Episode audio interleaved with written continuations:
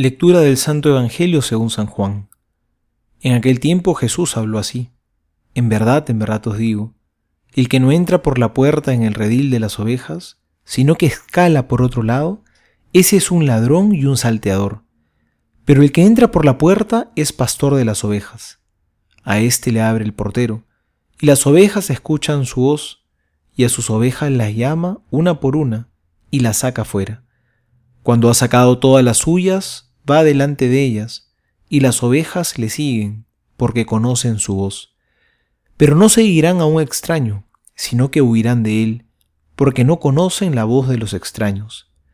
Jesús les dijo esta parábola, pero ellos no comprendieron lo que les hablaba.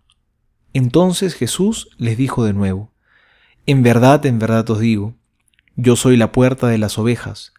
Todos los que han venido delante de mí son ladrones y salteadores pero las ovejas no los escucharon. Yo soy la puerta. Si uno entra por mí, estará a salvo. Entrará y saldrá y encontrará pasto. El ladrón no viene más que a robar, matar y destruir. Yo he venido para que tengan vida y la tengan en abundancia. Palabra del Señor. Gloria a ti, Señor Jesús. En este pasaje el Señor no nos va a hablar tanto del pastor, sino que nos va a hablar de la puerta. Los verdaderos pastores pasan por la puerta, pero el ladrón no, sino que se salta la cerca.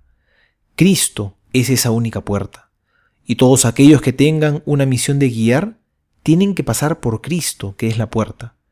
Lo decía Jesús en alusión a los fariseos, que querían hacerse guías del pueblo, pero la gente no lo seguía, porque ellos no le creían a Jesús, no querían pasar por la puerta, sino que se saltaba en la cerca. Todos nosotros también estamos llamados a pasar por la puerta, que es Cristo. A veces queremos inventarnos otras puertas, otros caminos para alcanzar la felicidad.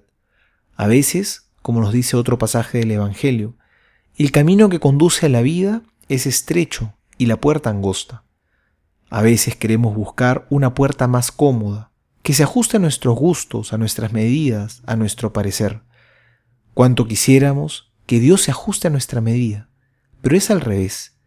El Señor nos invita a que nosotros seamos los que nos ajustemos a Él, que nos convirtamos, que hagamos lo mejor que podamos. Pero solo Jesús es el camino, la verdad y la vida.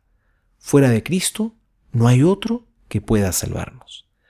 Soy el Padre Juan José Paniagua y les doy a todos mi bendición en el nombre del Padre y del Hijo y del Espíritu Santo. Amén.